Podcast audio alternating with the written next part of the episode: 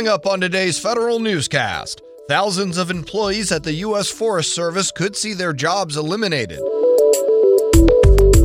A major role at the Justice Department gets filled by President Trump. And the first batch of recommendations from the committee assigned with modernizing Congress is out. These stories and more in today's federal newscast.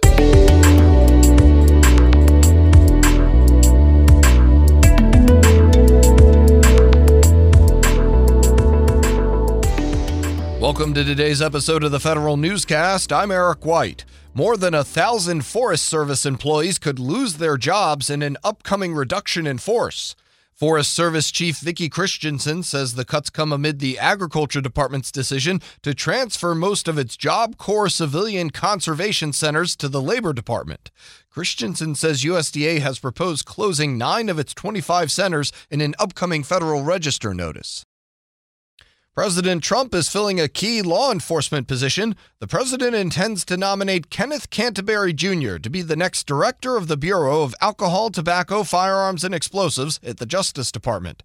Canterbury currently serves as president of the National Fraternal Order of Police, a position he's held since 2003. He spent 26 years with the Horry County Police Department in Conway, South Carolina, and also served on the executive board of the National Fraternal Order of Police for more than two decades. The House Select Committee on the Modernization of Congress approves its first round of recommendations.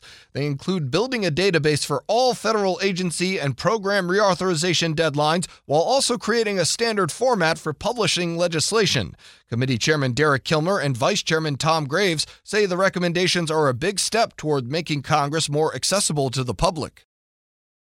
Two new military leaders are confirmed by the Senate. General James McConville is confirmed as the next Army Chief of Staff. He previously served as the Army Vice Chief of Staff under General Mark Milley. The Senate also confirms Admiral Bill Moran to be the next Chief of Naval Operations. Moran takes over for Admiral John Richardson.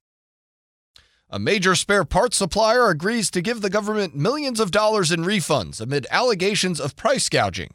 Federal News Network's Jared Serbu has more. TransDigm Group started the process of paying the Defense Department $16.1 million last week. The decision came just one week after company executives told Congress they were hesitant to issue the refunds because they might be seen as an admission of wrongdoing. The overcharging estimate comes from the Pentagon's Inspector General, which said it found excessive profits on almost all the TransDigm contracts it examined. In one case, markups were more than 4,000%.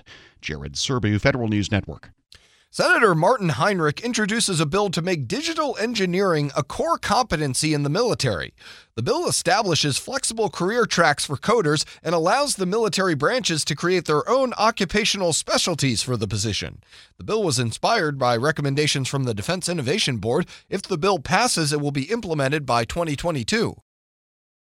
One military service kicks off a new software development contract that could be worth $1 billion. Here's Federal News Network's Jason Miller with details. The Air Force wants to change the way it develops software and systems for its integrated strategic planning and analysis network and its nuclear command and control efforts. The Air Force Lifecycle Management Center issued a request for information seeking industry feedback on its Facilitating Agile Contracts, or Falcon, multiple award contract goal of Falcon is to transform the center's software development processes into one that is more rapid, more high quality, and continuously delivers new capabilities. Responses to the RFI are due June 12th. I'm Jason Miller.